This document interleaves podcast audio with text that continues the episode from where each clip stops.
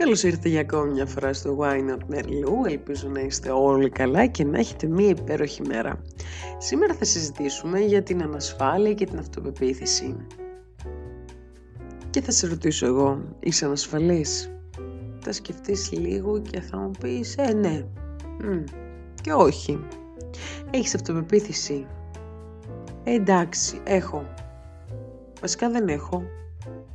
Και αυτές οι απαντήσεις πάντα είναι ναι, όχι, ίσως. Και αυτό γίνεται επειδή όλοι λίγο πολύ έχουμε σε κάτι αυτοπεποίθηση, σε κάτι δεν έχουμε, έχουμε σε κάτι ανασφάλεια, σε κάτι φόβο. Το θέμα είναι ότι και η αυτοπεποίθηση και η ανασφάλεια έχουν δύο όψεις. Λίγο πολύ τα έχουμε όλοι. Δεν είναι κακό να είσαι σε κάτι ανασφαλής, δεν είναι κακό να είσαι να έχεις αυτοπεποίθηση σε κάτι. Είναι δύο διαφορετικά συναισθήματα, αλλά παράλληλα είναι αλληλένδετα. Και τι εννοώ. Θα συναντήσετε σίγουρα ανθρώπους με φούλα ανασφάλεια, έλλειψη αυτοπεποίθησης, που συνήθως γίνονται τοξικοί. Αυτή είναι η πλευρά α, η αρνητική της ανασφάλειας. Θα υπάρχουν άνθρωποι που είναι ανασφαλείς σε κάτι, αλλά έχουν την αυτοπεποίθηση και το θάρρος και το θράσος να το κάνουν και το καταφέρνουν. Αυτή είναι η υγιής ανασφάλεια. Υπάρχουν άνθρωποι που έχουν αυτοπεποίθηση αλλά κρίνουν και ρίχνουν τοξικές ουσίες απέναντι στον άλλον για να αισθανθούν αυτήν την κενή ικανοποίηση ότι αυτή είναι ανώτερη. Αυτή είναι η αρνητική πλευρά της αυτοπεποίθησης. Και υπάρχει αυτοπεποίθηση υγιής. Αυτό που ότι θες κάτι, ναι μπορώ, ναι θα τα καταφέρω. Αυτό είναι μια υγιής αυτοπεποίθηση. Αυτά τα δύο, και όχι μόνο αυτά τα δύο, τα πάντα στην ζωή μας όταν βρίσκονται σε ισορροπία και μην ξεχνάμε αυτό που μας έλεγαν οι αρχαίοι, το παν μέτρον άρεστον. Το πιο σημαντικό από όλα είναι να υπάρχουν όλα σε ισορροπία. Βλέπετε το περίσσιο χαλάει και το ίσιο. Δεν μπορείς να κάνεις μια συνταγή βάζοντας μόνο ένα υλικό. Οπότε θέλουμε όλα τα στοιχεία. Δεν μπορείς να κάνεις μια φιλία, μία σχέση, μία εργασία, μία επιχείρηση με το ίδιο άτομο. Δεν γίνεται να έχουμε 10 μεριλού ή 100 γεωργιδές. Δεν γίνεται. Γιατί δεν θα είναι το ίδιο. Η ουσία είναι να είμαστε όλοι διαφορετικοί. Ο καθένας να συνδράμει με το λιθαράκι του και με τον τρόπο του. Αλλά να υπάρχει ισορροπία. Όταν εσύ θα πας να φτιάξεις ένα γλυκό, θέλεις το βούτυρο, θέλεις το αλεύρι, το γάλα και το πιο σημαντικό, θες συγκεκριμένες ποσότητες. Αν γεμίσεις ε, μισό ποτήρι αλεύρι με 3 λίτρα γάλα, δεν θα σου βγει τίποτα. Και κάπου εδώ έρχεται η ανασφάλεια και η αυτοπεποίθηση. Είναι δύο λιλένδετα. Το θέμα είναι τι γίνεται όταν υπερχιλίζουμε ή μας κατακλείζει η αυτοπεποίθηση και η ανασφάλεια. Το αντιλαμβανόμαστε; Τις περισσότερες φορές η αλήθεια είναι δεν το αντιλαμβανόμαστε. Γιατί, γιατί δεν θέλουμε να το αντιληφθούμε. Ναι, ναι, είσαι ανασφαλής εκεί που πιστεύεις ότι δεν αισθάνεσαι σιγουριά. Να έχεις όμως και την αυτοπεποίθηση και το θάρρος να το κάνεις. Βλέπετε η ανθρώπινη φύση έχει πολύ μεγαλύτερη δύναμη από όσο πιστεύουμε κι εμείς οι ίδιοι. Ο άνθρωπος μπορεί να καταφέρει τα πάντα εάν θέλει, τα πάντα.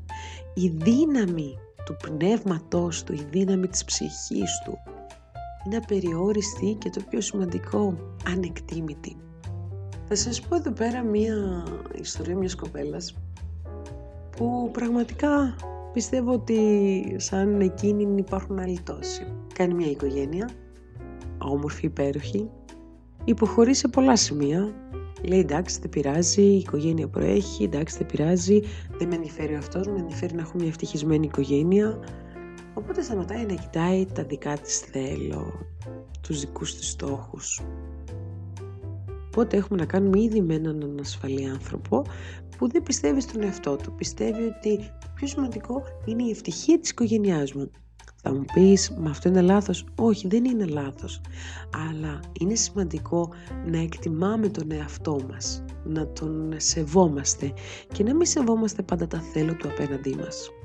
Παρ' όλα αυτά περνάνε τα χρόνια και έρχεται η στιγμή που χωρίζει εμφανίσιμη κοπέλα, εμφανίσιμος και ο σύζυγος. Η ανασφάλεια όχι απλά χτυπάει κόκκινο, έχει γίνει μπορντό. Χωρίζει και ακούω τις εξής προτάσεις. Με χώρισε γιατί βρήκε μια άλλη πατσαβούρα. Εγώ δεν θα βρω κανέναν άλλον γιατί δεν είμαι όμορφη. Παρένθεση είναι πάρα πολύ όμορφη. Δεν αποδέχεται ότι φταίει εκείνη που χωρίσανε. Σε μία σχέση όπως και σε έναν πόλεμο πάντα και οι δύο φταίνε. Δεν υπάρχει ότι ο ένας έφταιγε μόνο ή το ότι ο άλλος έφταιγε μόνο. Ο άντρας και η γυναίκα για να σε απατήσουν, για να προσέξουν κάτι άλλο στη ζωή τους, σημαίνει ότι αυτό που ψάχνουν σε εσένα δεν το βρίσκουν ή αυτό που έβρισκαν σε εσένα δεν το βρίσκουν. Οπότε η επόμενη λύση, βασικά όταν έχεις μεγαλώσει σε μια κοινωνία, ότι θα πρέπει να παντρεύεσαι, να κάνεις παιδί και ότι δεν πρέπει να πηγαίνεις να χωρίζεις και κάποτε το θεωρούσαν και πολύ μεγάλο ταμπού και κακό ότι «Α, κοίτα, αυτή χώρισε, κάτι λάθος κάνει».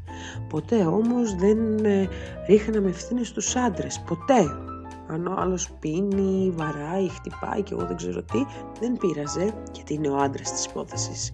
Οπότε η γυναίκα έπρεπε να υπομένει όλα αυτά, έχοντας παιδιά ή μη έχοντας παιδιά, για να μην πει τίποτα ο κόσμος. Αυτό το μην πει τίποτα ο κόσμος, μην πει τίποτα ο γείτονας, μην πει τίποτα ο συγγενής, μας έχει πάει πιστεύω πάρα πολύ πίσω.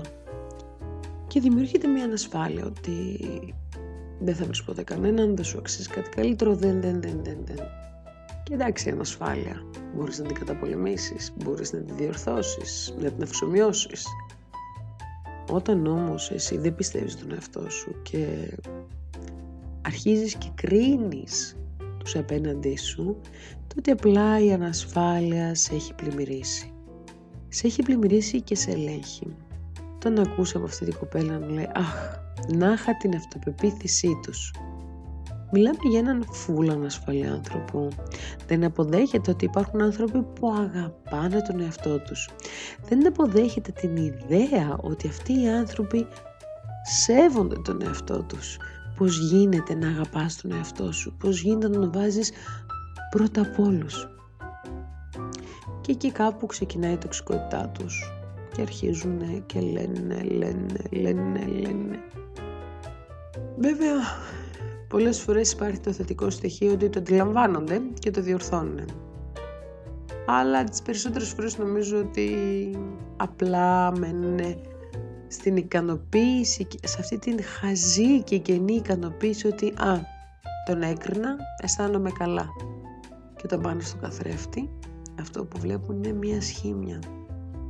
Βλέπετε ο άνθρωπος για να αισθανθεί ο όμορφος, θα πρέπει να αισθάνεται μέσα του όμορφος. Αν εσύ μία μέρα ξεκινήσεις και κρίνεις, κρίνεις, κρίνεις, κρίνεις, στο τέλος της ημέρας θα αισθάνεσαι ο πιο άσχημος του κόσμου. Όχι γιατί είσαι άσχημος, αλλά επειδή έκρινες όλη την ημέρα σε όλες σου τις φάσεις έναν άνθρωπο που δεν είναι καν στη ζωή σου. Πάμε όμως και στην απέναντι όχθη, σε έναν άνθρωπο που έχει αυτοπεποίθηση, η αυτοπεποίθηση είναι υπέροχη, είναι όμορφη, υποδηλώνει πολλά περισσότερα από όσο πιστεύαμε ή από όσο πιστεύουμε ακόμα. Όταν εσύ πιστεύεις στον εαυτό σου είναι υπέροχο συνέστημα. Ξέρετε, πολλές φορές μου λέγανε «Α, εσύ έχεις αυτοπεποίθηση». Δεν είναι ότι είχα αυτοπεποίθηση, απλά πίστευα στον εαυτό μου. Πιστεύω στον εαυτό μου. Γιατί να περιμένω κάποιον να μου πει ένα καλό λόγο για να αισθανθώ καλά. Ποιος ο λόγος; Δηλαδή θα πρέπει να μου πει κάποιος ότι «Α, είσαι πολύ όμορφη για να αισθανθώ καλά». Δεν είναι χαζό. Και θα σας πω τι εννοώ γιατί το θεωρώ χαζό. Αν εγώ στηρίζομαι στα λόγια του απέναντί μου και περιμένω μου πούνε το πόσο όμορφη είμαι, το πόσο καλή είμαι, σημαίνει ότι αν βρεθεί κάποιος στο διάβα μου και μου πει ότι είσαι άσχημη, εγώ θα πρέπει να στεναχωρηθώ. Θα πρέπει να πέσω σε κατάθλιψη επειδή ήρθε ένας άνθρωπος με τις δικές του ανασφάλειες και μου πέταξε τις αρνητικές του ιδέες, σκέψεις. Φανταστείτε τώρα εγώ να στηρίζομαι στην, υπό, στην ιδέα ότι μόνο το μου πούνε καλό λόγο θα είμαι καλή. Όχι. Μην περιμένετε ποτέ κανένα να σας πει ένα καλό λόγο. Πείτε τα εσείς τον εαυτό σας. Ο εαυτός σας έχει πολύ μεγαλύτερη αξία και ο λόγος του εαυτού σας έχει πολύ μεγαλύτερη αξία από κάποιον που απλά σας λέει ότι είστε όμορφοι και μπορεί να σου το λέει και από ευγένεια. Υπάρχουν όμως οι άνθρωποι που έχουν την αυτοπεποίθηση όχι απλά στο full, τους έχει κατακλείσει η αυτοπεποίθηση. Θα μου πεις είναι κακό, όχι δεν είναι κακό. Είναι κακό όμως όταν αυτή η αυτοπεποίθηση που έχουν δημιουργείται από το να υποτιμάς τον απέναντί σου για να αποκτάς αυτή την κενή ικανοποίηση, κενή και χαζή ικανοποίηση. Δηλαδή εγώ θα πρέπει να πω εσύ δεν μπορείς να το κάνεις, μόνο εγώ μπορώ να το κάνω, οπότε μιλάμε για μία κενή ικανοποίηση. Εγώ ικανοποιήθηκα που είπα σε κάποιον ότι δεν μπορεί να το κάνει.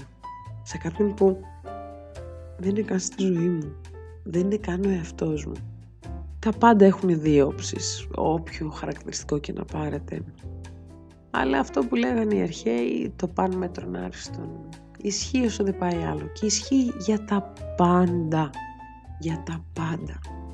Για ό,τι έχουμε και ό,τι δεν έχουμε ότι είναι ορατό και ότι είναι αόρατο.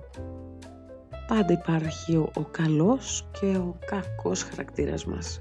Με ό,τι θρέφετε περισσότερο τη ζωή σας, με αυτό και θα πορεύεστε. Και να μην ξεχνάτε ότι όλοι λίγο πολύ είμαστε και ανασφαλείς, έχουμε και αυτοπεποίθηση. Το θέμα είναι να μην σε κατακλείζουν ούτε το ένα ούτε το άλλο. Να υπάρχουν σε ισορροπία να έχεις την ασφάλεια εκεί που πιστεύεις ότι δεν είσαι σίγουρος, αλλά να την επεξεργάζεσαι και να καλύπτεις τα κενά για να μην νιώθεις αυτή την τόση ανασφάλεια. Να έχεις την αυτοπεποίθηση και το θάρρος να το κάνεις, αλλά να μην έχεις εκείνη την αυτοπεποίθηση που θα πρέπει να μειώσεις κάποιον για να αισθανθείς καλά ότι άλλοι είναι άχρηστοι και εσύ είσαι ήμουν ικανή. Εσύ τι είσαι, ανασφαλής ή έχεις αυτοπεποίθηση. Φιλιά πολλά μέχρι την επόμενη φορά.